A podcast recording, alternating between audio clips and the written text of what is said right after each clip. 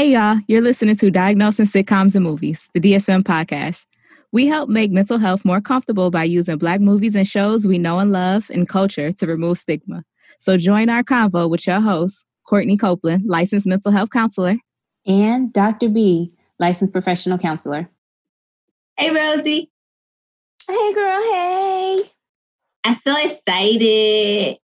Why are you so excited?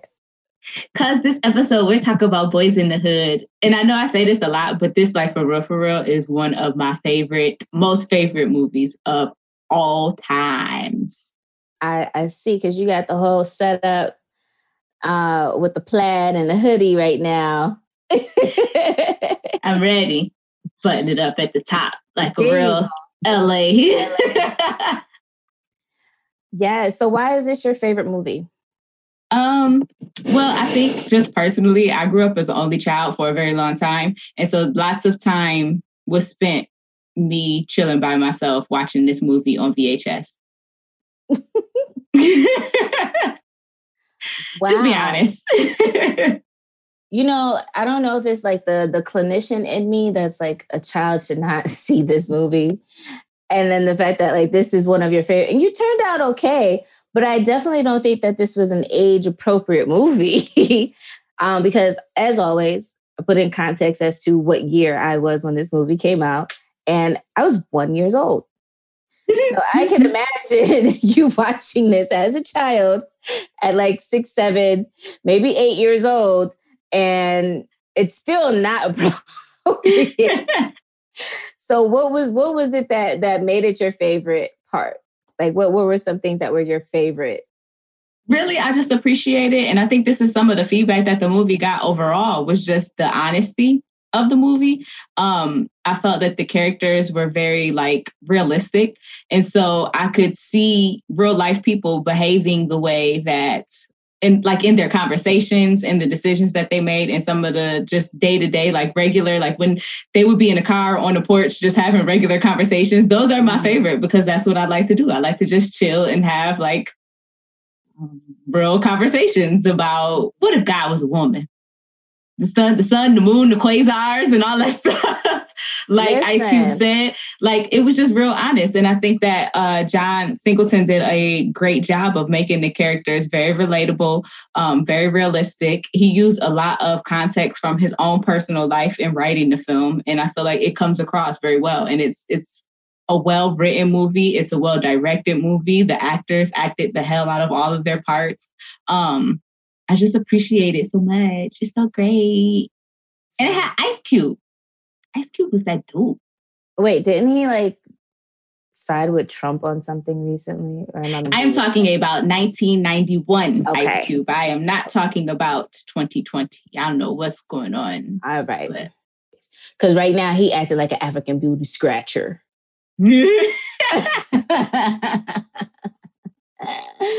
so many like uh kids that I know that grew up like either their parents are from Africa or they immigrated from Africa said that they were called African booty scratcher. And so I was so like intrigued. I asked my mom, I was like, did it come from that movie? She said, no, girl, we were saying African booty scratcher when I was a kid. I don't know where it came from. Listen, that is like one of the worst terms ever. You know, especially like when you think about it from a multicultural like perspective, you mm. know, you get there and it, right. it's like damn that's very culturally insensitive and mm-hmm. inappropriate mm-hmm. but that was i remember saying it as a kid at one point several points in my childhood um, but anyway so african booty scratcher um, that whole little scene at the beginning with with him as uh with trey as a as a kid was was actually kind of funny I loved it. Like, and was was that part was like, he's like, I ain't African, you African, you African booty scratcher. But like, what's y'all are friends? And like they got into a whole like serious argument. Like and now you from Africa. I'm from Africa, you from Africa, you African booty scratcher. Quiet. Punk, I'll kick your ass.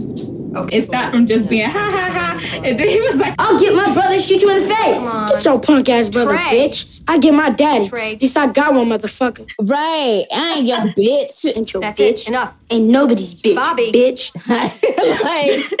like, wow, that just got real. Like all it went zero to, to sixty, like real quick. Like I was like, wow. So, um, that was that whole scene was like that little whole uh, dialogue between them, that argument, is a quotable within itself. Um, so there's that. And then, of course, I, I wouldn't be me if I didn't like the, the most important quotable is the very first quote in the beginning of the movie. Um, and that is. Let me hear what you think that is, because I'm probably going to differ. Go ahead. The very first quote in the movie. It literally is one out of every 21 black males will be murdered will be murdered in their lifetime. Mm-hmm. That was the very first quote in this movie. Then the second quote is most will die at the hands of another black man. So immediately when I saw the first quote of one out of every 20 black males will die will be murdered in their lifetime, I'm like, mm-hmm, by a police officer. And then like two seconds later, it was like most will die at the hands of another black man. I was like, oh, yeah, that, that, that part too.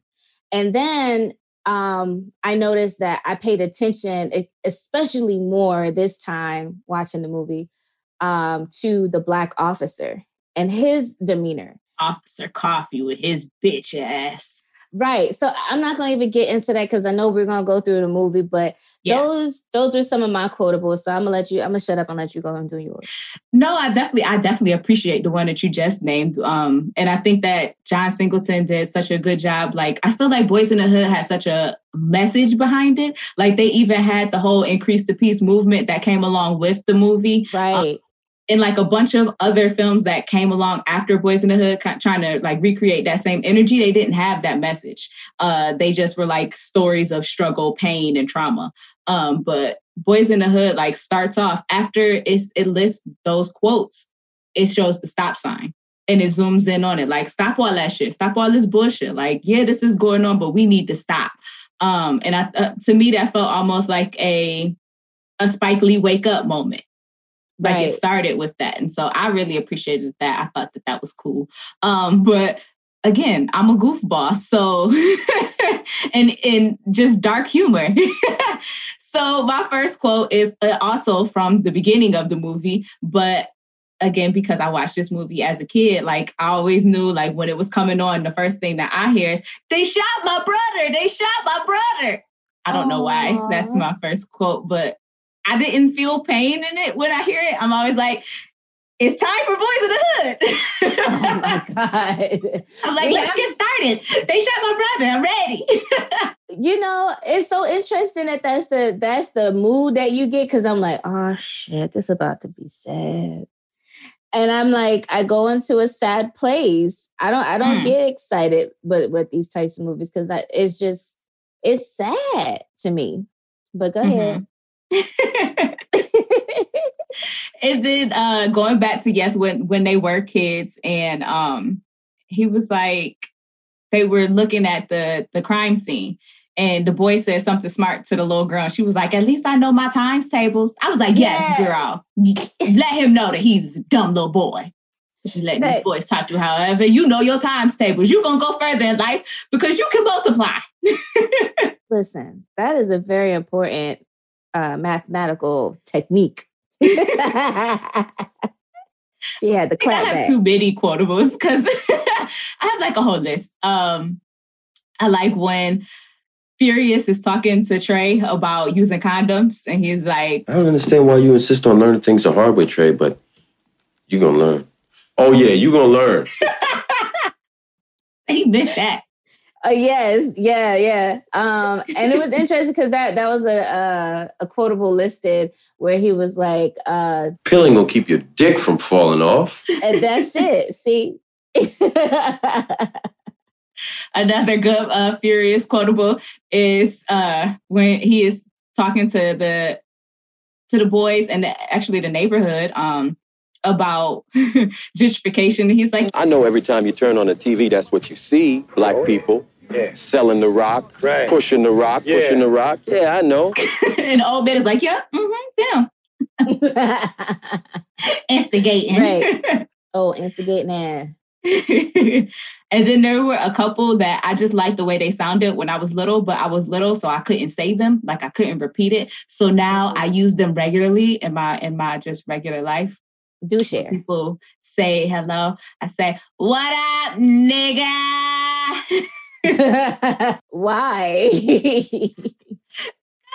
Regina King just made it sound so cool. What up, nigga? okay. What's and then one? um when they are about to seek revenge on the um the other group the other gang when they say Turn off lights. Hit the lights, nigga. and the other group is at the table and he's like why you putting all that ketchup on your fries Why are you worried about it, fool? Eat my fries. he did say that with hella pride. these are my fries and then um when they start shooting at them and they take off running and he say don't follow me man go your own way i said this is not a game of hide and seek like that is Right. because again, I'm a child, so my mind goes to when do I say that? I say that during hide and seek. Apparently, you also say it when you're dodging bullets. Wow. Wow. I have a question. What? Who is your favorite character in the whole film? My favorite character in the whole film. It is Furious Styles. Mm. Yes. If I if if I could pick a dad that I would want to have, it would be Furious Styles. As a matter of fact, I think I'm gonna name my dog Furious once I get one. Do it. Come That's here, something Furious. Come here. but I love it. I love that name. But I love I love his character. Like he Mhm. was the best character for me. And Laurence Fishburne said that he he does get recognized a lot for that film, and that people like started looking at him in that role. And he said that uh, he was having a conversation, and he realized like that he basically through this film became a father figure for an entire generation. Oh, listen, yes, more than a generation. For as long as this movie is out, because I mean, just the way he parented, you know, and the, in the first few scenes that you did see, you know, baby Trey, and um, like the little moment where they're, you know, at the ocean front, and you know, he's like, you know, have you ever? He's talking about sex with him, Mhm. and um, it's so interesting because the the conversations surrounding sex in the black uh, household sometimes it, it doesn't sound like that. It, Or it, they're like, non-existent. they're not, or they're It's not. just don't. Right, just don't. Um, and so I think it was really positive to see like understanding and talk about sex and Mhm. diseases because even the conversation with Lil- with Dookie, right? Like him talking about, you know, well, I get head from from I just get head from them. And they like, you can get HIV from getting head. And he's like, for real. so, you know, just like instances like that, you know, just helps. Like, I just I like the message. Like you said, there are so many layers of messages and and Mhm. you know things to take away from this movie and that was one of them but especially just seeing how um trey styles went about i mean trey styles uh I mean, that is his name. furious right no Oh. Furi- furious styles Okay. uh went about talking about sex with his son continuously it wasn't a one-time topic which is so important You know? because you had that conversation one time. A child possibly might not remember that, but it seems like he was really instilling stuff. Like when he was basically giving him the rules to live by, kind of like it was. It was yes. something that Trey was able to repeat back to him. Look a man in his eye; he'll respect you more because of that. Like he was listing things that you could tell that Furious had talked to him about multiple. Furious was such a good dad. He was He such a good dad was. And like talk the talks about sex, like his just role as a parent and him sharing his experiences with Trey because you know sometimes parents can not want to be honest with their children because they feel like well if I tell them too much then they might not respect me or I'm ashamed of these things so I don't want to share them with my child and Or they're go very do it. honest Yeah, he was very honest with Trey. Mm-hmm. And I think that that was just so awesome. Furious was awesome. He was. He was like the best. And um, I also feel like with him as a father figure, um, kind of like he said, like he and he is a father to a lot of people in this generation or of Mhm. the, next generation. But also, I think he makes a point. I think the movie makes a point that it's important to have a father figure in the household Mhm. you know because it's you know even with the like the subliminals of well at least i got my daddy or you know and stuff like that and so it's just like At least I got you- one motherfucker. right or like you know as soon as he said the the three principles you know and the next scene you know um oh my god Doughboy. doughboy yeah doughboy and chris are in the police car and the Mhm. second one is uh, there's no need for there's no reason for you to steal. There's never a reason for you to steal. And so and they that's what they went in for. And then that hurt my heart because then I was like, that's where it is, is you know, the criminalization of little black boys. Mhm. I don't know how you get happy when you watch this movie. I just was like, mm. because it brings to life all of these it, it brings to life all of these concepts like um where the the breakdown of the of the family he's saying like i'm just trying to teach you how to respons- be responsible like your friends across the street they don't have nobody to teach Right. them that and so they do end up in those situations where it is the over criminalization of little black boys the Mm-hmm. failing education system where they're in the class still learning about pilgrims and indians and that is not the story of thanksgiving it is inaccurate and also she's talking about squash black and brown people don't eat squash on Thanksgiving anyway. So like she's just and then she has her arms folded showing terrible body language that she doesn't want to be there and she's closed off to her children. She does not sound enthusiastic or excited about being there and I feel like it was almost it's almost dangerous to have true knowledge because Trey had a father who talked to him, told him the truth. Said that we all come from Africa because we do.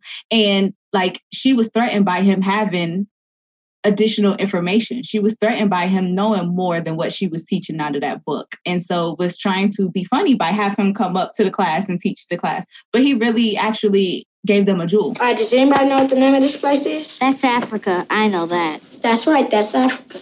But did you know that Africa is the place where the body of the first man was found? It's almost just as dangerous to have knowledge as it is to to to lack it. Because either way you will be attacked. Okay. I'm still excited about the movie. I feel it. I feel it. So My what- favorite character, because I mm-hmm. am an ignorant fool, is Dookie. I love Dookie. He is a hot mess. It is so hilarious Oh to me. gosh. I just like his hair. He's cute. He wasn't cute. He was goofy looking to me, but he was so cute. Like, oh, he cute, but he didn't take out that pacifier. Girl, when Trey came and sat next to him and he offered, And he Trey offered it. Girl, I swear I never noticed that he did that. see it every time. I wonder what his response was like because I feel like that was not in the script. That wasn't He looked at it and it looked at him like, boy, get that on my face. Like, like, they caught it on film. It was genius. Like that is so funny. That was, that And was then one. it's just so many small, subtle stuff. Like, yes, it's gross that he might be out here getting dope head pussy and not know that he um can potentially get catch AIDS from allowing people to, you know, give him. He said, "You really catch Age from letting him suck your dick." Yes, so I'm glad he had friends who cared about him enough to tell him the truth. At um, least.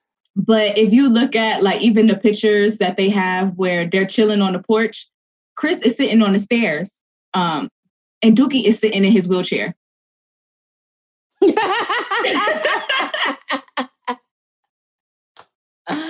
I did remember that. Dookie's just, I just, he just gives me so much humor. He's just so, I just love it.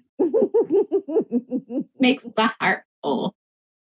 We all need that level of ignorance, just sprinkled throughout our days. I guess you're right. I guess you're right.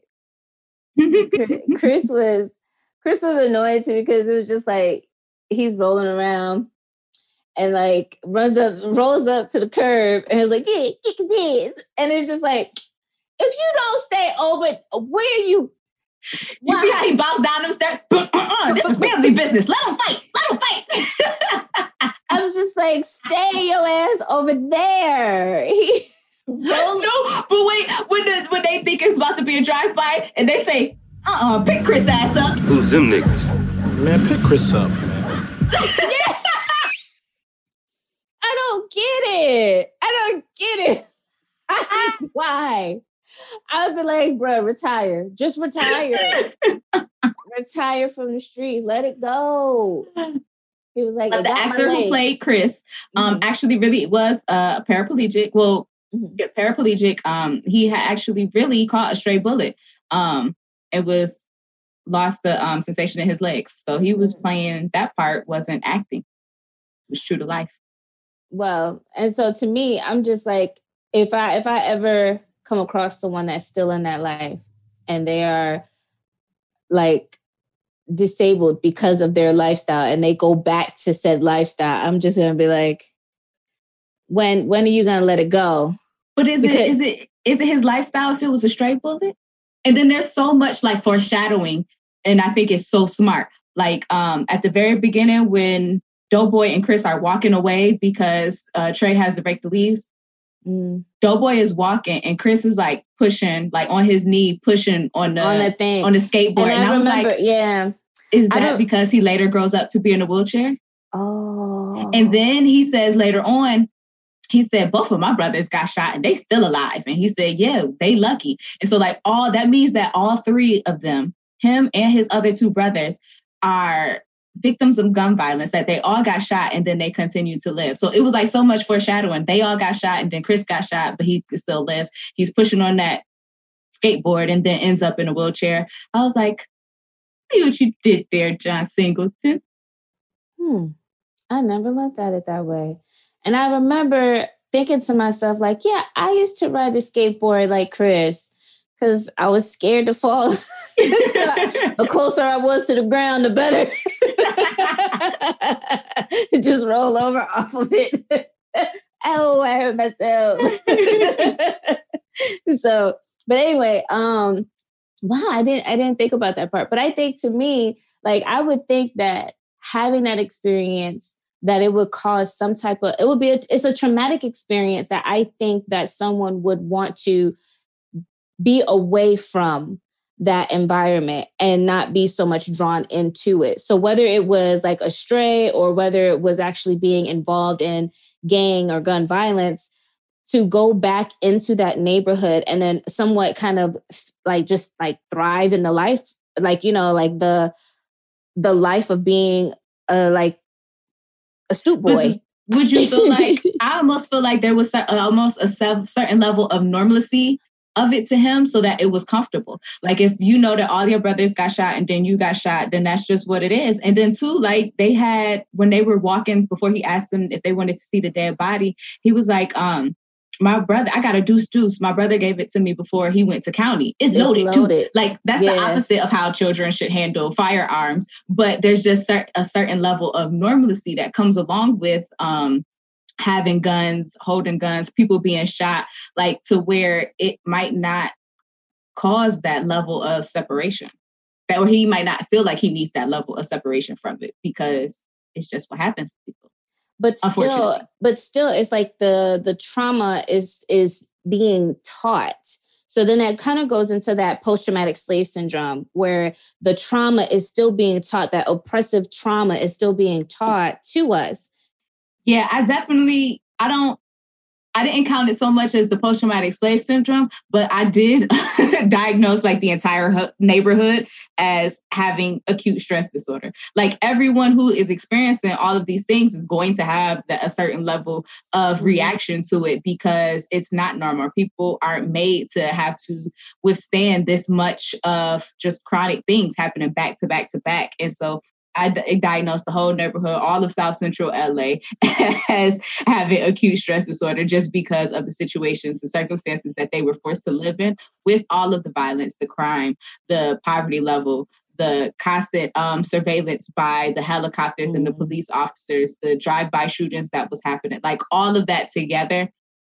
I just diagnosed the whole neighborhood with acute stress disorder. facts that's big facts. And then also one of the things that I realized what what John Singleton did with this movie, um, where it showed the lifestyle of um, Doughboy, and then in, in comparison to the lifestyle of, of Ricky, you know, mm-hmm. and you know the day and what they had to go through, and then what Ricky and his day had to go through.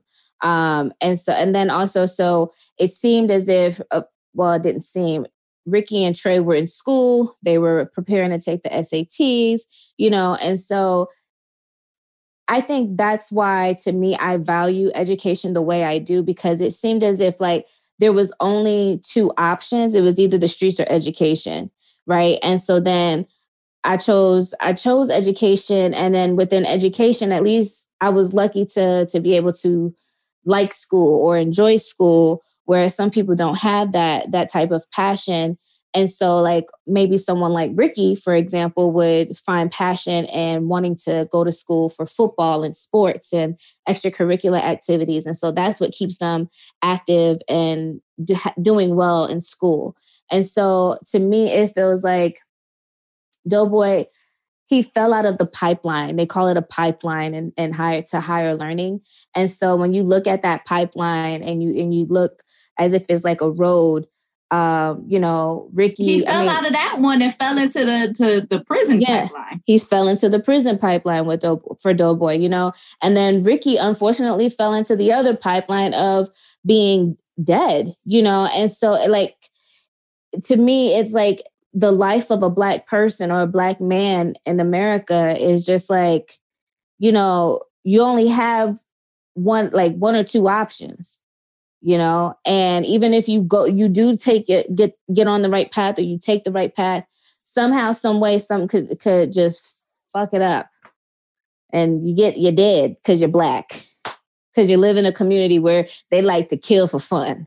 Like that shit is fucked up. Like you you're you're at a disadvantage in comparison to every other culture just by being born in a certain neighborhood you know? So like and I the real, like, realism expressed in the film is why I love it.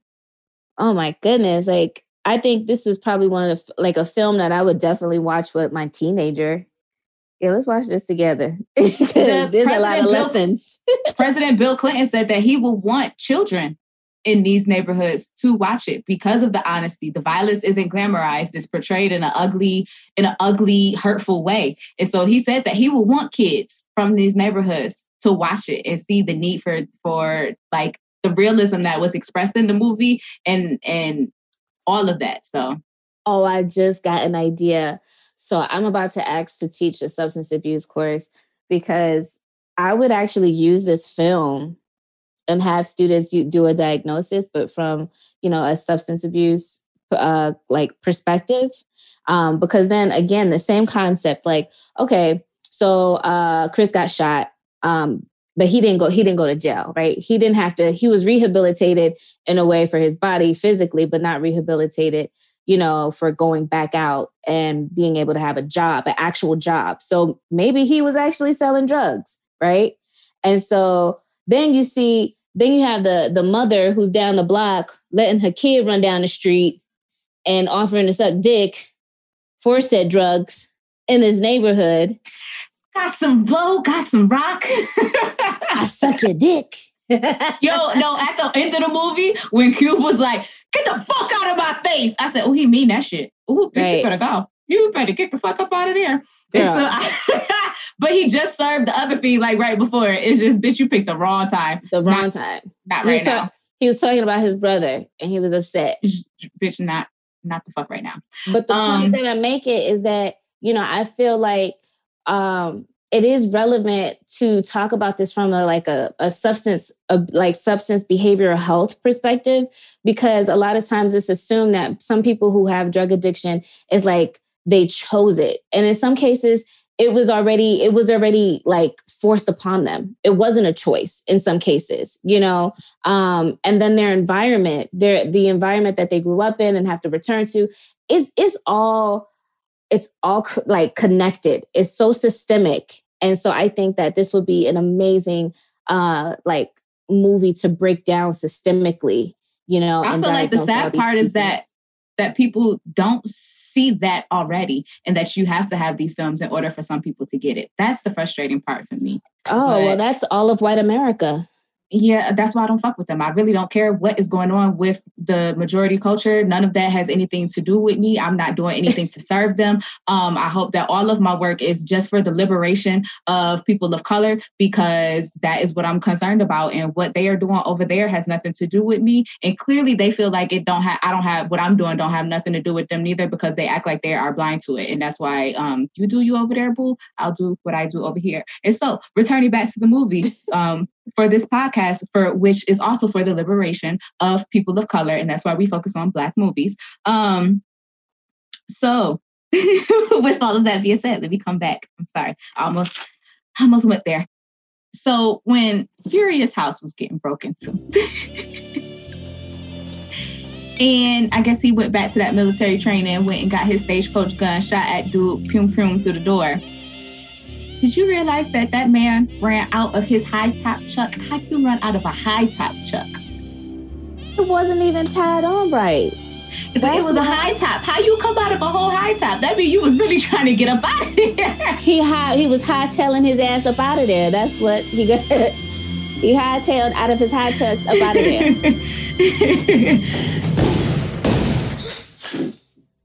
oh shit! Uh, I just thought that that scene the police that that that scene was a transition to like showing us the the dangerousness of the time with the home invasions and due to the substance abuse that was going on at the time people were experiencing high levels of home invasion to trying to feed their habit. And so the police response that comes after that though is so poignant and i am almost glad that trey saw that at such a young age so he had that understanding that all the police are not your friend. Yeah, that was about an hour ago. Whoa. We didn't ask you that.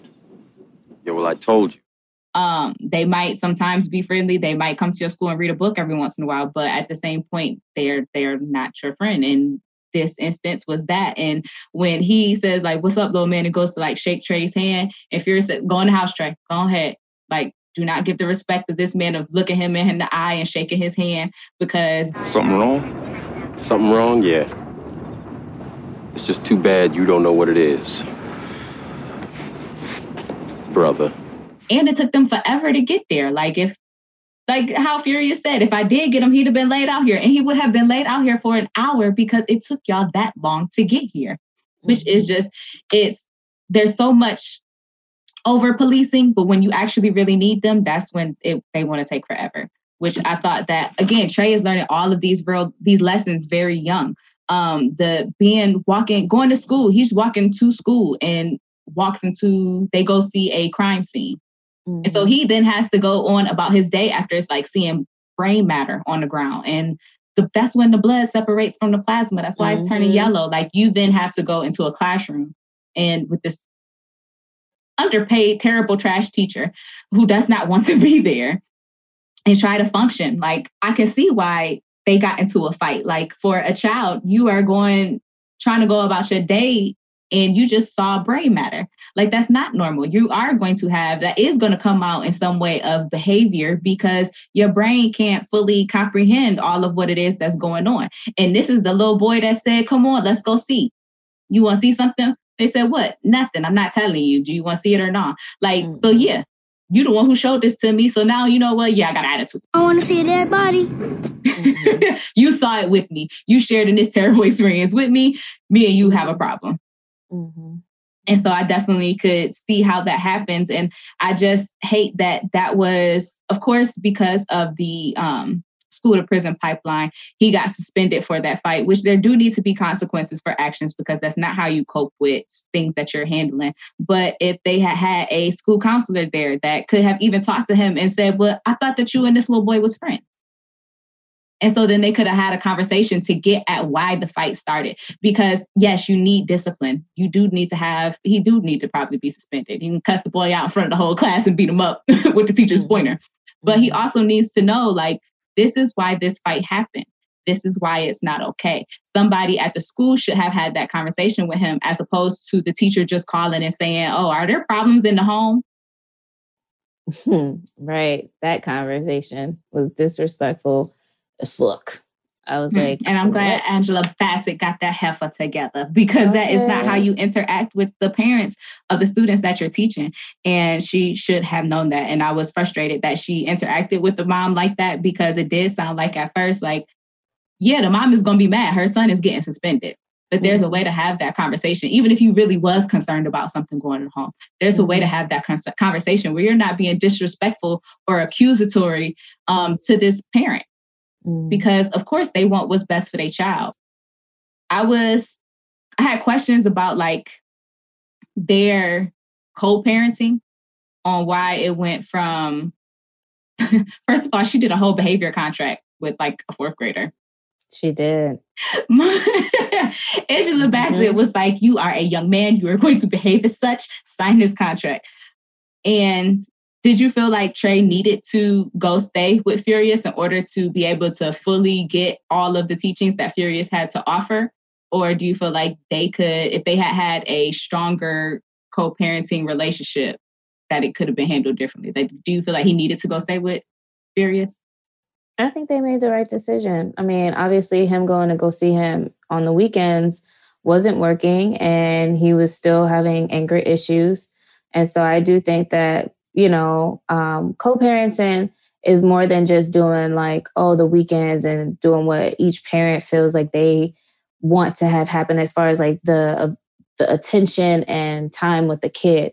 Yeah, that's great. But then that's also a life. So you have to also remember that your selfishness of wanting that kid um, to be with you um, can also be a barrier or a, a burden to your child, you know? And so I think that them choosing to say, okay, well, he stays with me for this period of his lifetime, or, you know, that actually helped him in the long run versus trying to go back and forth for years, you know, and that's tiring, that's draining. And so if you could find a system where you know that at a certain time period in a child's life, like especially developmentally, one person will be better that better suited than the other, then go for it. I feel like, but I also feel like the two of them as as individuals were very very strong, educated, you know, Mm-hmm. people, you know, Mhm. and unfortunately, I don't think that that is the type of parenting that a lot of people can do. So Mm. I think it also depends on the individual, their maturity, you know, Yeah. and for for them to have had him at 17, they were pretty they were handling very to me maturely, you Mhm. know, for for their age at that time. So I, I think they did what they needed to do. I think it was the the best decision for him because I mean, not saying I, I'm gosh, I realize how much I value education. Um, the fact that Trey went to Morehouse, you know, like I think that to me, that's a that's a way of showing that he grew, that that was a level of success for him. You know, that Mhm. that was something that he was able to accomplish because he's not dead. You know, Mm. in comparison to everyone else. He's not dead and he's not in jail. So if he's in college, hey, great. Hell, if he was a manager of McDonald's, hey, great. At least you're not fucking dead or in jail. You know what I'm saying? So um, yeah, I think Calvin's got a job, y'all. That's funny because that was a commercial that was out. got a job, y'all. At that time. Oh my gosh. Ah, yes. That example and for john singleton that was his out was education was going to um, Mhm. college. That was his way of getting out. Um, and so we talking about trey like as as a youngster we meet him we meet his friends and see a little bit about that background history. And then we fast forward seven years and we're at doughboy's i guess coming home party his Yeah, release party I, yeah, I think this is like his fourth one or something. Oh, sheesh. Well, hey, we celebrate each time you home, brother, because we still love you. As much as as mean as his mama was to him, she still really cared about him, even though she said You ain't shit. You just like your daddy. You don't do shit, and you never gonna amount to shit. All you ever do around here is eat, sleep, and shit. Damn. But I, I do feel like she still did love Doughboy because, like, even when he got arrested, like, you could tell that she was upset and she kind of spoke that into him, but she still was hurt. And mm-hmm. so Brenda, Brenda was was a very complex woman. She was, I mean, but you I still feel like she did hate him because of how she responded to his reaction with Ricky or the situation Yeah. with Ricky. Yeah. You know, even with the fight, he got slapped. And he, Why you slap your mama? Damn. What you hit me for? What you hit me for? Why you hit me? Yo, dope. Why she hit you? Shut the fuck up. but yeah, and they they reference it like quite a few times that she loved um she loved Ricky more than she loved Doe because she liked Ricky dad more than she liked Doughboy dad. And that's not Doughboy's fault. It's not. Doughboy's fault. It's not. And then see, here, here I go on my let me get on my platform right quick. Okay. Here, here we go. Let me help you up there. Mm. You know, I really do feel like we have to understand pro choice is not a bad thing because I feel like whenever you, whenever a woman does not want to have a child, it's going to continue like the the whole pregnancy is going to be miserable. The child is going to come out miserable. And then anything can happen to that child. And the- experience with that miserable mother is going to be there. And that child is going to have all this childhood trauma because of this miserable mother who did not want to have this child. And then you have a situation like doughboy. And i'm not saying that that like abortion isn't out or anything like that but there are cer- certain situations where i'm just like okay let women make the decision for themselves to relieve themselves from from things that they know in a gut is going to end up mm-hmm. being something bad you know what I'm saying? And I think that because there's so much stigma associated with abortions, because there's so many laws and limitations with abortions, that women can't make choices that are best for themselves. Especially if you know that you don't like that motherfucker that you're about to have a child with, and you you end up pregnant and you know you don't want that child. Listen, sis, that's your decision. I'm I'm just here to let you know I'm pro-choice, and I think that most people should become pro-choice because this shit is bullshit. okay, y'all having these children out here and y'all making their lives miserable the end. I'm gonna get off my soapbox. That was very opinionated, very opinionated, but it's okay. That's my truth. I'm living in it. well, I can't support. I definitely feel like that people cannot be um, pro-life, but then not actually support people throughout their lives. Like, so if you're saying that this person has to have this this baby because you feel like you have some some reason that your opinion should matter in someone else's life, I don't know why, but then you should also support the actual life that comes from it. And we should have more um, supports for people so that they can, once uh, after having this child, even if it is pro choice, if they say, you know what, I just don't believe in it myself, I want to have this baby because I don't want to, you know, have an abortion. That's just not what I believe in. That's fine as well. There also should be more supports offered to those people so that they can have healthy, productive relationships with their children and they can support them and they can make sure that all of their needs are met. Um, and I don't feel like that is the case with the systems that we have in place. I don't feel like those are the um, ideological beliefs of the people who say that they are pro life. They don't support the lives that come from that embryo that they're fighting so hard to protect. exactly. Um, exactly. so- Because you don't know how that child was created and where that where that where that child is coming from, you know? Girl, did you just pull me up on the soapbox with you? Let me get down. Okay, let's get let's get down together. Wanna hold hands? One, two, three, go. okay. okay, so we are coming into uh we find out that yes, Dope Boy has been in and out of the the correctional uh, facilities, I guess the prison system, the industrial prisonized complex system. Um, Ricky has a baby with his in-house baby mama who has come to live with them. Um, But so that is going on with them. Trey is in school and he's dating Brandi and he's being a horrible boyfriend to her.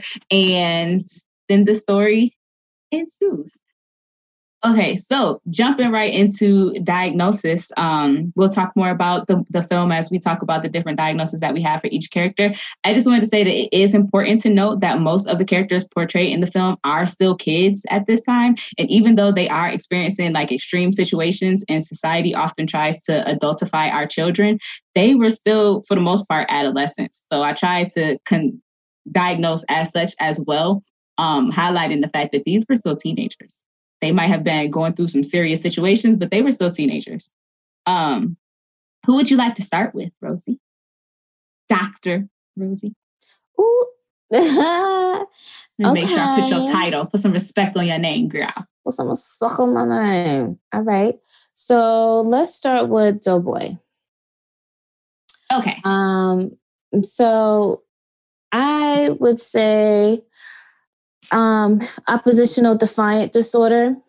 Me too. Ow. And I will also say, yeah, that's it. Okay, so yes, I also said oppositional defiant disorder. And I did have an additional one though, because of um, what we saw of his mother and um, child relationship. I also diagnosed him with uh, mild reactive attachment disorder. Mm-hmm.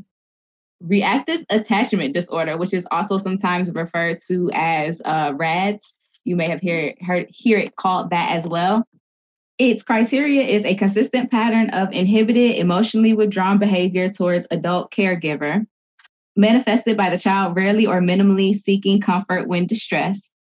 Um, a persistent social and emotional disturbance characterized by limited positive affect, episodes of unexplained irritability, sadness, or fearfulness that are evident even during non-threatening action interactions with the caregiver. And then also for him um, the child has experienced a pattern of extremes of insufficient care as evidenced by at, at oh, by evidence by social neglect or deprivation in the form of persistent lack of having basic emotional needs met for comfort stimulation and affection by caregiving adult. What you think about that when you agree or not I agree.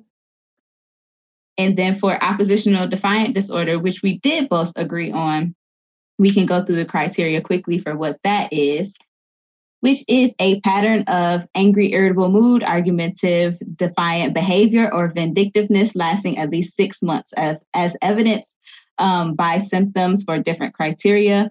Um, angry or irritable mood, uh, often touchy or easily annoyed, is often angry or resentful, often deliberately uh, annoys others. To me, the example of that was when she, the girl was like, why every time you talk about a female, she got to be a, a bitch, a hoe, or a hoochie? And he was like, because that's what you are.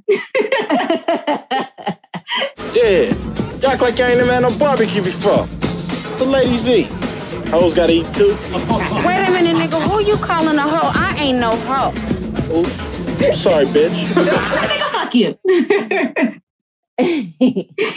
and then um, vindictiveness or having been spiteful or vindictive at least twice within the past six months. For me, I felt that that was representative um, when he caught up with the dudes that had killed Ricky and he got out of the car, went mm-hmm. all the way up to them, made dudes like shot him, made sure he was dead, made dudes shoot o- turn over so that he could shoot him in his face because mm-hmm. that is what he felt like he needed to do to be rectified for the the harm that was brought to him. He needed to be able to see dude and shoot him. Um, and I thought that it was funny that uh, Mad Dog and Dookie in the, was in the car like, "What are you doing, man? I'm on parole. Ain't this about a bitch?" because right. they didn't understand. It was like, no, we did it. We got to get out of here. And mm-hmm. but Doughboy was such in that place where he was so hurt, and and with the um ODD diagnosis of that vindictiveness that he needed to feel that retribution at another level. And so that, to me, that's part of why he made dude turn over. Oh, yay, we agree. Um, who else? Who's next? I was going to diagnose um, Dookie because of his pacifier use. And I looked up, um, I didn't look up like uh, like a pacifier. I looked up thumb sucking.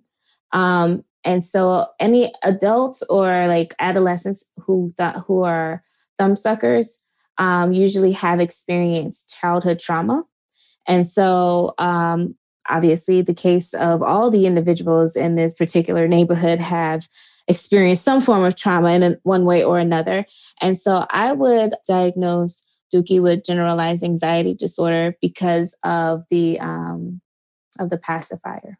Mm, that's a good one. I didn't give du- Dookie a full blown um, diagnosis, but I completely agree with the one that you just gave. But I did speak to um, his fixation at Freud's psychosocial oral stage of development. Yes, and so yeah. um, one of the theorist who is very popular in our field is Sigmund Freud, and he had psychosocial stages of development. So basically, how children grew into adults through certain developmental stages. And he, to me, was at an oral fixation. So that means that he didn't get through that stage successfully. So he he was fixated on seeking pleasure from his mouth because when he wasn't sucking on a pacifier, he was sucking on a 40 ball. So Mm-hmm. which is common for people who have that. It, it could um, represent as constantly needing something in their mouth or overeating or um, alcoholism. Mhm. So That's those what- things kind of went hand to hand. Yeah, I was actually looking to see. Um, I was looking in the uh, eating and the feeding and eating disorders, um, but then I also thought maybe it would be in the compulsive disorder um, section, uh, but I couldn't find anything as far as like um, the chewing part of it. Mhm. So if that's one thing I would look at, like want to see in like the future DSM is to include other um, oral as- asphyxiation, like um, Not like- asphyxiation. no, That's no. delete. Daniel, delete, delete that. Delete. uh, oral fixation. You can't keep saying his name every time you mess up. Some stuff we are keeping in. It is okay to mess up and keep going. No, it is not. I don't want Yes, that it in there. No. Um. So, uh, oral fixation on um, uh, for like you know chewing. Um, I think nail biting is on there, but I don't know. So And that oral fixation, Freudian says is like um, it comes from uh, like a certain level of dependence on the caregiver. I wanted to know more about the oral stage of um, or the fixation at the oral stage because like does it also do you also want that from others? Like the fact that he did offer his pacifier to Trey. The fact that he does have, he is um, getting head from hypes. Like, so is oral sex a part of receiving and giving oral sex? Is that a part of, um, is there some level of satisfaction that comes from that if you do have a fixation at the oral stage? Do you do want other people to have shared that in, in that fixation with you? Like, so do you want to share the bottle that you're drinking on? Do you want to share your pacifier, what it is that you are sucking on, or whatever it is that is in your mouth? Um, I just wanted to know if that like went hand in hand with it, and that is why he saw or saw so much pleasure in getting head from hypes. Because why else would you want to get head from hypes? Because that's nasty. I guess, girl, your your theory, stick to it, girl. Okay, what ifs? All right, who's next? that's Dookie. Who's next? I don't know. I did. I did too. Those were my two. Oh, okay. Well, then I have several more. Wonderful.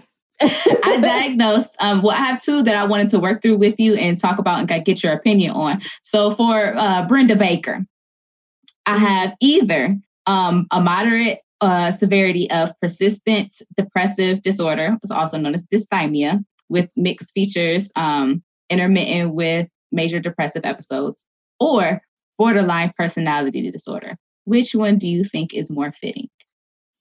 Depressive. Okay, so the dysthymia, I'll go ahead and read the um, criteria for that one. So that is a disorder that is um, represents a consolidation of defined chronic major depressive disorder and dysthymic disorder. And so that which sounds like a lot, but it basically has um, for her there would be present presence while depressed of uh, low self-esteem, feelings of hopelessness um, during a two-year period. And so I was one, I definitely felt like she kind of felt hopeless in her situation um, and was depressed most of the time. And that came out in her irritableness towards um, towards Doughboy and just just being mean, period. Cause she was like, So tell me something. How come your daddy don't come over here and play cards with us no more? I don't know. I know he don't think he better than the rest of us. Must be too busy shooting at people. I heard what happened over that other night. He still got that same girlfriend? So to me, that went with the low self worth as well. And with the mixed features, that would be the more talkative than usual or pressure to keep talking. And that reminded me of when Fierce was like, Brenda might have had a chance if she ain't talk so much. Mm-hmm. and the um the flight of ideas or subjective experience that thoughts are racing because even when she was fussing at um doughboy it seemed to just be coming out of nowhere and bouncing to different places like and where are you going you fat fuck you ain't got no job Oh, that was so mean, but you just wanted to get away from you because you're cursing at him. Jesus. And I just thought that it just it just I felt so bad for Dope Boy because of those experiences that he had, and then seeing how she did treat Ricky. Like when the the recruiter came, they was wearing matching outfits. I know. I didn't notice it before, but then this time when I watched it, I was like, oh shit, they actually were matching shirts or like matching colors.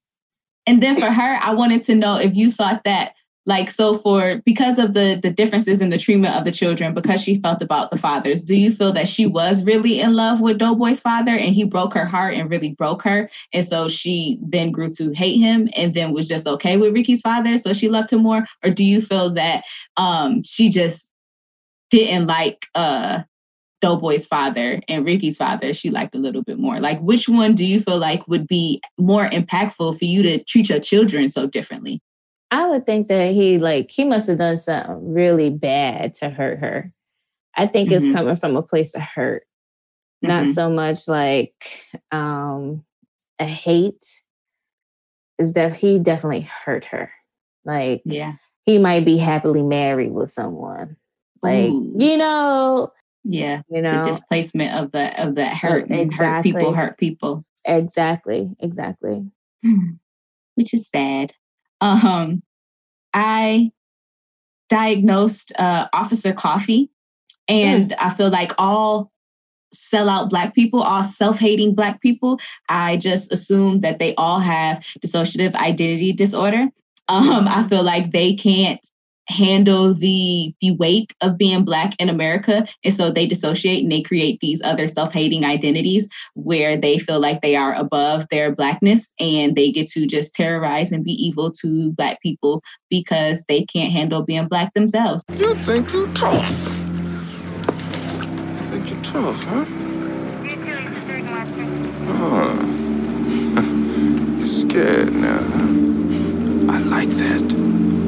That's why I took this job. I hate little motherfuckers like you. Little niggas, you ain't shit. Think you're tough, huh? Blow your head off with this influence. Um, I hate Officer Coffey, everything that he stands for. And I also wrote him into prognosis. wow.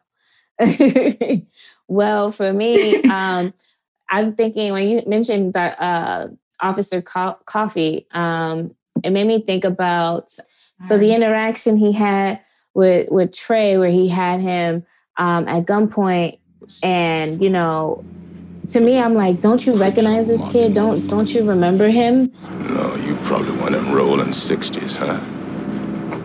Huh?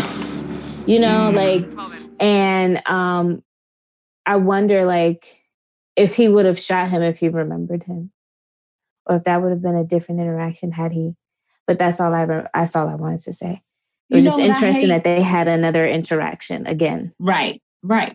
Mm-hmm. Um, and I think that that's that's what makes it so hurtful mm-hmm. is that people, I think society as a whole says that they love black children when they're small, but they don't love them once they become black adults. Yeah. Yeah. And I think that that's so ugly. And one thing that I hated that Officer Coffey said to him was Blow your head off with this influence and you couldn't do shit. How you feel now? I hated that. That was ugly. Yeah, and that that is what it feels like sometimes. And mm-hmm. being black in America is that they could do anything to a black person's body and there's nothing that most of us can do about it. You know, that's what it feels like. And that's where that that hopelessness comes in, um, you know, or helplessness is like we feel I feel sometimes helpless when I see the continuing like black and brown the shooting of black and brown bodies by police officers because it's like I feel like I'm helpless. I can't. There's nothing I can do about it. So I definitely understand. Fuck Officer Coffey. Um, but going forward, um, I felt that Ricky had an unhealthy, exclusive athletic and fatherhood identity. I felt like he only saw himself as an athlete and as a father in no other in in in, in no other form. And I felt that that was unhealthy for him. Um, and I felt like it is partial partially what contributed to his death because he was even at doing like people always say, oh, Ricky could could run a good 40. Like, uh, why didn't he zigzag? And why didn't he like he was an athlete? How did he end up in his situation? And I felt like off the field, even those athletic skills uh, seemed to leave him. Like he wasn't Doughboy was kind of whooping on him when they was fighting. So for Ricky for to be mm-hmm. the strong athlete, Doughboy and his chubby self is still like kind of he's the one who's on top and you're on the ground. If mm-hmm. you watch when um after he gets bumped uh by the by the other gang mm-hmm. and he's like, I'm still trying to figure out nigga, whatever. And then they come back and start shooting. Mm-hmm. Ricky falls, gets yeah. up, runs the opposite direction of the car out of this like out of the view of the camera runs back in like gets up runs back in and then goes to the car. So it's like ricky just wasn't off of the field. He was not together. Um, and then and then like he had these series of bad decisions like uh i'm gonna pee right now. Like right now is the time where i should pee and then right. let's split up. And then i'm gonna run straight. Like i'm not gonna get against the wall. I'm not gonna lay down. Like i'm not gonna do any of those things. I'm just going to run straight. It just it just felt like he couldn't make while he could make quick um, decisions on the field he could not make those quick decisions in life. Mm-hmm. and so I felt like him seeing himself only as an athlete and only as a father um, was kind of detrimental to him um, because there were so many other things that he could have been. He, he, for instance, he didn't see himself as a student, and so that's why he didn't feel like going to college was even an option. Towards the end of the movie, he said, "I'm just going to go to the army." Which I feel like is part of strategic ad placement. If you do pay um, attention, especially after 9-11, they use that um, they use that competitiveness, that athletic, the athleticism, that um, sense of tribalness that comes from watching sporting events. And there are a lot of military um, advertising that happens during sports games to try to play off of people's emotions to get them to see themselves as uh, soldiers or or in the military to try to as for recruitment strategies, which I feel like is insidious and that's evil, and you're playing people to get them to risk their lives for you. But you know that that's what this country do. So you know there's that. Um, and Trey reminds him what his dad taught him that black men ain't got no place in the white man's army. Mm. So I did not diagnose uh, Trey with a full-on disorder, but I did diagnose him with being a fuck boy. Why? Because despite having um, good foundation, good parenting, good direction um, for his life. He mm-hmm. is like uh, Lawrence from our episode on Insecure, where he's the worst kind of fuck boy because he thinks he's a good dude. Um, um, he yeah. was very manipulative towards Brandi. He was giving her the silent treatment. He was trying to manipulate her towards having sex with him, which was not what you're supposed to do for somebody that you care about. And then I felt like because he was so spoiled, um, from like even Furious mm-hmm. talked about how his mother was spoiling, mm-hmm. spoiling him, and that's something that you have to be very careful with when you spoil your children because they can that can lead to a sense of entitlement.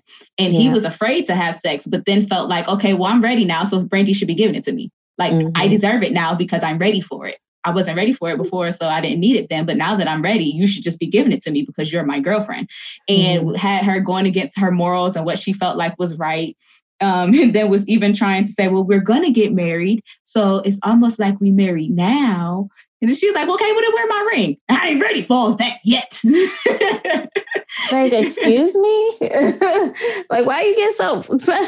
I ain't ready for all that yet. Take it that exactly. I'm not ready for all that since you ain't ready for all that. Exactly. And that's what she said to him, like, oh, but you ready to act like we married, huh? And so right. I felt like there was that. I felt like he was very um he picked and chose when he wanted to be a good friend to Ricky. Like, yeah, he was supporting him and telling him like you don't have no place in the white man's army. He was down to stick up for him when uh Ice Cube or Doughboy, we got a problem here. Like Trey was right with him. we gonna stick up for Ricky. You're not going, you know, mm-hmm. pump my homeboy. And then, but I felt like Ricky got in the car and told him the recruit the recruiter from USC is coming tonight that is big news. That especially for someone who is in high school, who this is his out, this is his chance to get out of the hood and everything. And he has this big school that is interested in him and is coming to his house that night. And Trey just was like, oh, yeah. Anyway, I never lied to my father before because I was scared that I'm a virgin. Let's talk about my problems. be happy for me and then he was like oh i was scared and and and Ricky being a good friend, it was like, well, what was you scared of? Like, yeah, he thinks it's funny, but he's still like, what is you scared of? And then he said, being a daddy. That is so insensitive. You gonna say that to this boy who is a teenage father? I mean, but it's a real thing though. I mean, yes, it's a real thing. And yes, he got it, but it's the way he said it. I just felt like Trey just wasn't a good friend. He wasn't a good boyfriend. And I hope that him becoming a Morehouse man, they shaped and molded him into a better guy.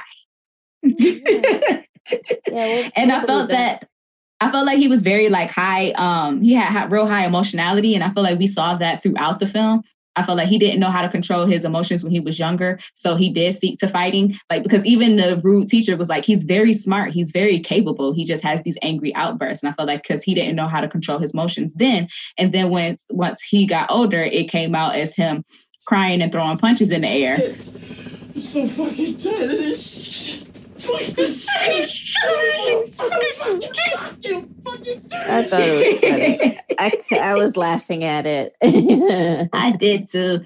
After no, the first time, like when I was younger, younger, I used to be like, "Oh, he's so hurt." I felt like how Brandi felt, but then afterwards, it got funny, and it continues to get funnier each time that I watch it. But I feel like that speaks to his high emotionality, and I felt like um Brandi in that moment did not know how else to like she saw that pain that he was experiencing and i felt like she didn't know how else to offer support aside from offering up sex. And i feel like that is something that happens a lot in um interpersonal relationships is that person either through trauma bonding or through that person experiencing some level of pain and people really only knowing how to offer up their themselves physically through sex or through sexual acts to support that person and I felt like that was that came from one a certain level of immaturity, and then two her not knowing what that support looked like herself because she didn't have it.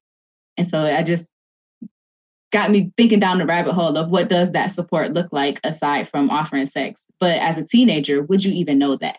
Um, so prognosis. Did you? How did you feel? How do you feel like uh, Reva and Furious will go forward?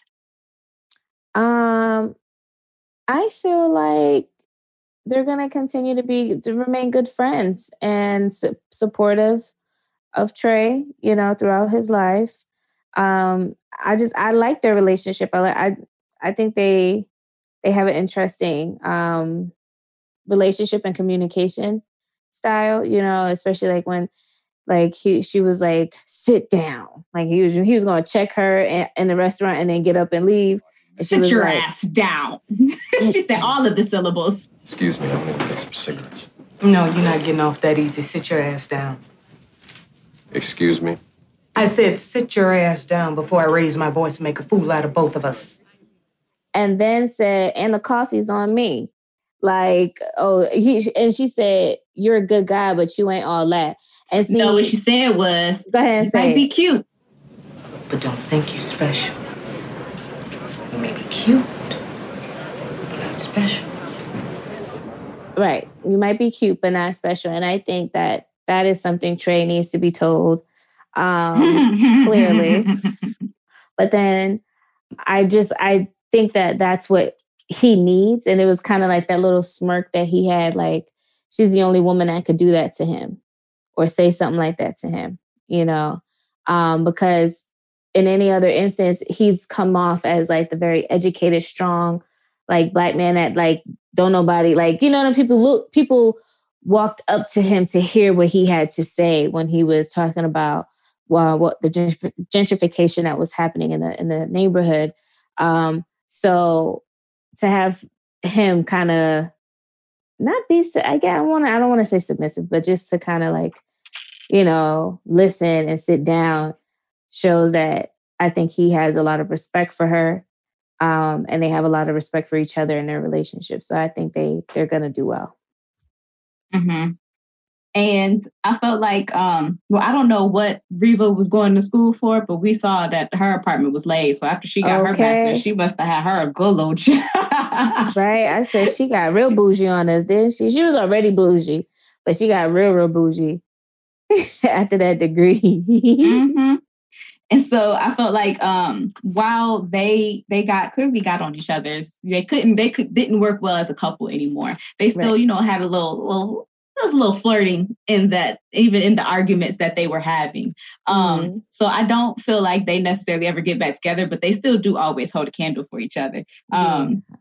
And I feel like co-parenting for them will get easier as Trey continues to get older. As um, I think Fur- Furious can help Reva let go a little bit because he mm-hmm. is going to be going to college. He is going to be making his more of his own decisions, and so I feel like he can um, help with that. And like you were saying, um, I hope good things for Furious because he was so aware of everything that was going on and talking about um, the gentrification that was happening and saying like we need to keep everything in our community black, you know, and just thinking of Ujamaa, which is the Kwanzaa principle of cooperative economics, and really feeling like, yeah, Furious, you're right. That's what we as black folks do need to come together we need to the same way that other ethnicities are able to keep money within their own community that that would be that is something that we need to strive to do. However, every time I think that, I also get hung up on the fact that we've done that before multiple times. And every time that we do that, the US government destroys it um, because they systemically are trying to kill us. Like Furious also said when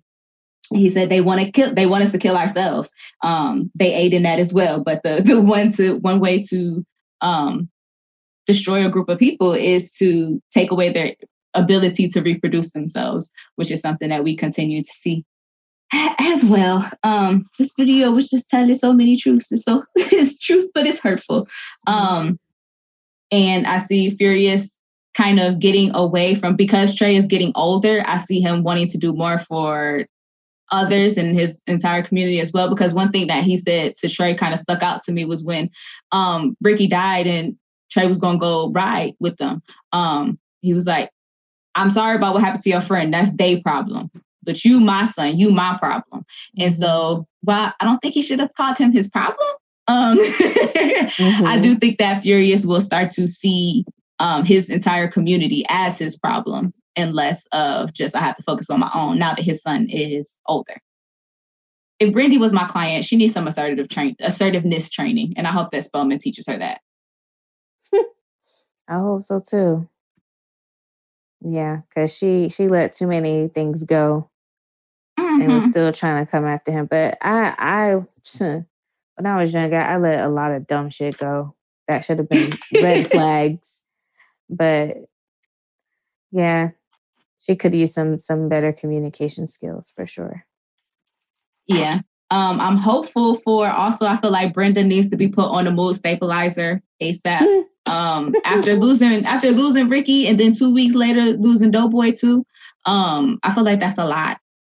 Um, yeah, it just it just was yeah. I feel like she definitely is going to need some grief and loss um, counseling because also she lost her her where she praises and her punching bag, and so it's like is the baby mama going to continue to live with her?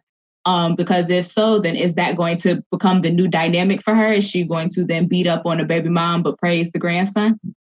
Like, so I need to know what that what that would look like. And is um the baby mom, her name was Shanice, like if she do stay there, because she took the SAT too. So is she gonna go to college and just stay there long enough for her to finish school and get help with the baby so that she can leave? Um, I don't know, take her maybe a, a course or two so she can get certified in something and get up out of there. Um, in my mind, Officer Coffey, uh, he got turned over to internal investigations because of all of the terrible policing that he was doing, and his partner snitched on him because he's still black. Uh, and so he ends up doing time. The inmates become aware that he is former LAPD, and then he's forced to create a third identity in order for him to survive and cope with all of the stuff that the inmates do to him. they was whooping that ass. What do you see? Well, Doughboy, I felt like even though he did die two weeks later, I felt like we also saw him go through like the five stages of grief for Ricky, like within 24 hours. I feel like um he had that bargaining of soon as he said, like, shit, Rick, I gotta get there. Cause if I get there fast enough, then he won't die. Like it, will be okay. Um, and then I, the sadness when he saw him um on the ground and like was holding his head. I think then he went to the denial of let's take him home. Why are we taking him home? That's the same thing. I said, I said, why? And they put him on the couch, put him on the couch. I said, even with all the plastic on the couch, the couch still gonna get the blood stain. Mm-hmm. And that, that that damn couch. That couch. And then there was so much blood. He was blood soaked by the time yes. they got him out of the car. Like, why? And then one thing that was concerning to me when Trey got out the car, he was, Joe, let me out. He went to the bus stop. No one was alerted that this man is covered in blood, getting on. Like, even the man at the bus stop was just listening to his music, bopping along. Trey right. get out the car, soaked in blood, and he's just still bopping along, like, oh, okay. Like, it's what is going on in this neighborhood that everyone is okay with it? It's normal. People just walk around with blood like that all the time. Hmm. But then, yeah, I think Doughboy, he cycled back to sadness when, you know, trying to be there for his mom and she got upset with him. I think that pushed him into the anger place where they felt like they needed to ride on these people for killing his brother. Um, and then that he had the retaliation. And then the next day got to a place mm-hmm. of acceptance, like real quick, when he was like, Next thing you know, somebody might try to smoke me.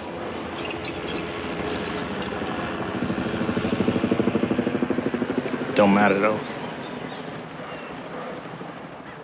We all gotta go sometime.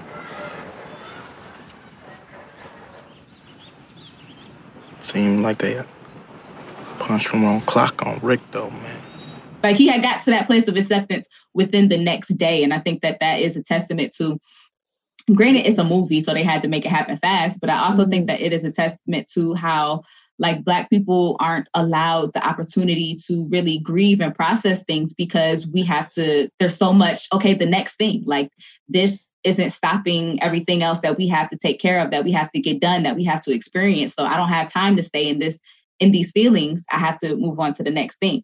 And so that can lead to maladaptive coping and everything. But it just was, he didn't even have time to fully process it. He just went through them whole things in 24 hours.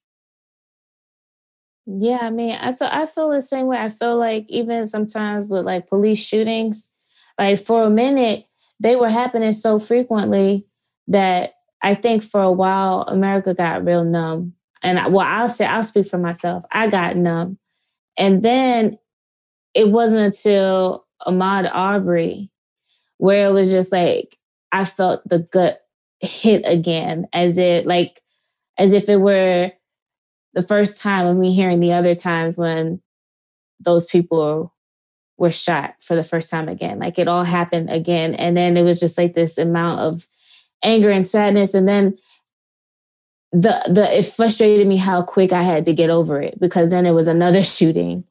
Mm-hmm. And then there was George Floyd. Mm-hmm. And you know, it's just kind of like I don't I don't I guess I, I understand why Doughboy, you know, was was was like, okay, I have to move on because if you if you grieve all of those individuals every single time, it's like you're like a piece of you is gone every single time.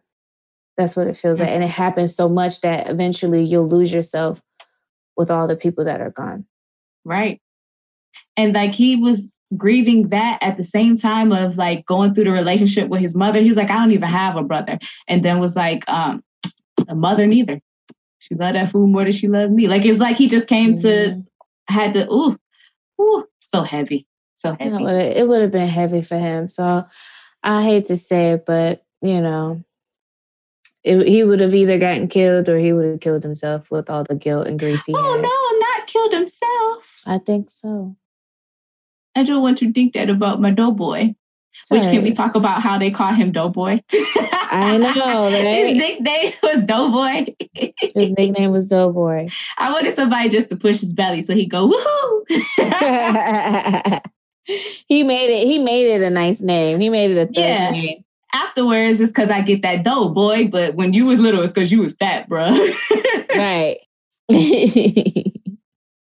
Which I did appreciate, even though he was fat and he, he was like super young. He still was trying to stick up for his his brother when he got his ball took at the beginning of the movie. yeah. by Sharif from Menace to Society. so I guess prognosis for that character was he was a game banger and was stealing little balls from little kids, and then you know got knowledge himself and became Sharif from Menace to Society. That's what had happened. Yep, I felt that about a couple of the characters. I felt like Mad Dog, you know, he he rode on the people that killed Doughboy, so he got retaliation for Doughboy. Then you know he had to lay low, and then he became a driver's ed instructor and was the dude from that he played in Don't Be a Menace to Society while drinking. And so Oh, makes sense. Okay. All right. You know, it was interesting because I was really surprised to see them walking the street after they shot, you know, and killed the the three of those men. And like, and there's, you know, I don't know. I guess in my mind, I thought like they would have been arrested or like going through interrogation or something at some point. Cause I mean, there was like a long period where people could identify the car and the people that were screaming from it. So I was like, wow, like this is really easy investigation that that's happening. They're gonna be caught. So like two weeks later for him to be killed, I'm like, damn, well, I guess the police weren't quick enough. And like he said, they don't care and they don't hear what happened in the hood. So it's like, I didn't even say it right. that ain't what he no. That's why I be like, why you got me saying quotables and you know I can't quote nothing for shit. Because you're supposed to at least write them down. Shit. That long Either they part. don't know, or they don't show. show. No, no, see, no, that's not all of it. That's what you, but you can't, you can't what the heck I said. All right. Either they don't know, Don't show, I don't care about what's going on in the hood. And on that note, Trey, okay, let's wrap it up. What do you feel like uh prognosis for Trey is? I think um his prognosis would be ah I don't know what Trey's passion was. It's hard to know what he wanted to do because I know um Ricky wanted to go into business or computer science, but I don't know what Ricky's like I mean what Trey's interest was. But anyway, um I would see him being successful. I don't think that he's gonna marry um or be with Brandi. Um I hope not. At least yeah. not right away. They both need to grow. but that was the goal, remember? And so to, That's to just what he was saying to get them draws. after girl. College. really uh, I know that. that's so true. Yeah, I see him being the fuck boy, still, still being very much like his daddy. His like you know, just being a, a bachelor for the for his whole life. The end. That's my prognosis. Well, I feel like hopefully while at Morehouse, Trey does, you know, get a little bit more self-awareness. Um, I think he could use some um, empathy building on how like his actions impact others. I hope that he does not get married to Brandi right away. I hope that they like continue to support each other because they are in a new city together, going to college at the same time. Um, if they come back together later on in life for a relationship, okay, maybe, but right away, no, because of this trauma bond that they share, and he just was a fuck boy to her. I hope that I want to know if he potentially has future survivor's guilt because of the situation with Ricky, witnessing him pass, hope like Ricky dying in his arms. And so he might necessarily he might um, need therapy for that. I think I would probably use maybe mer- narrative therapy um, or expressive therapy, just something so that he can get those feelings out and learn how to uh, regulate his emotions in a more healthy way because that is something that he struggled with for a very long time. Um, and since it is autobiographical in my mind, I feel like he will, like John Singleton, find his way in creating content or media and be a successful young man and help Furious give back to the hood. I just wanted to point out lastly that one question that they got asked like at three different points in the movie. Um, at the very beginning of y'all want to see something? And then it was the the crime scene. And then y'all want to see a dead body? Mm-hmm. And it being, you know, yeah, see, he like he messing with you, so don't fuck with him. And that just being a normal thing. And then uh Furious later on asking them, like, y'all boys want to see something? And that was the only time where they were kind of like, uh, do we have a choice? But it was the one time that it was something positive. Mm-hmm. Um, and so just the experiences that are and the choices that you have growing up in the hood and the different avenues that you could take where you could have bad influencers, bad influences with the kids showing them stuff that they probably shouldn't see, or have good influences with Furious dropping knowledge and dropping jewels and gems on them um, to take them forward. So, all right. So, if you would like to support the show to help us get more content out to you guys, you can visit our website and follow the support the show link to become a Patreon member or donate on our Cash App. Now, we're happy to get the kind of money that jingles, but we'd rather the kind that folds. And as always, be sure to subscribe to our show wherever you get podcasts and leave us a comment because we are counselors and we actually care what you have to say. Until next time, peace. Okay, bye.